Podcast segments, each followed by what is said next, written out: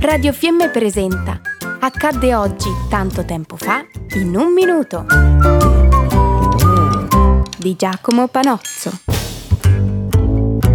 Salve a tutti e bentrovati. Oggi ricordiamo l'11 marzo del 1990, dato che è proprio in questo giorno che Augusto Pinochet lascia la presidenza del Cile. Ma facciamo un passo indietro. Negli anni 70 l'economia del Cile stava subendo una pesante crisi e l'allora governo, presieduto da Allende, era molto impopolare. Allende nel 1973 nominò come capo di Stato maggiore il generale Pinochet, ritenuto vicino al governo, ma l'11 settembre dello stesso anno i vertici militari cileni organizzarono un golpe e Salvador Allende morì.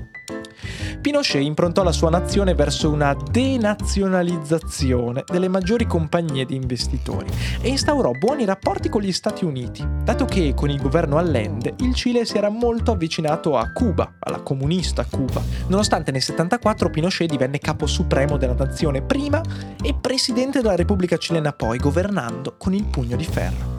La dittatura proseguì, ma cominciò a traballare nel 1986, anno in cui un giovane statunitense venne ucciso dai militari cileni per aver scattato alcune foto.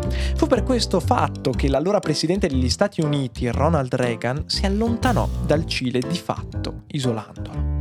Pinochet cominciò allora ad allentare la morsa del suo potere promulgando una costituzione e istituendo un plebiscito. I cileni vennero chiamati nel 1988 al voto per decidere la prosecuzione o meno per altri otto anni del governo Pinochet.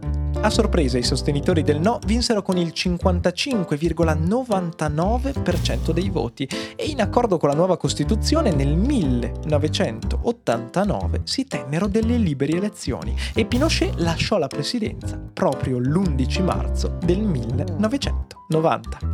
Noi invece ci sentiamo domani. Buon proseguimento. Ciao a tutti!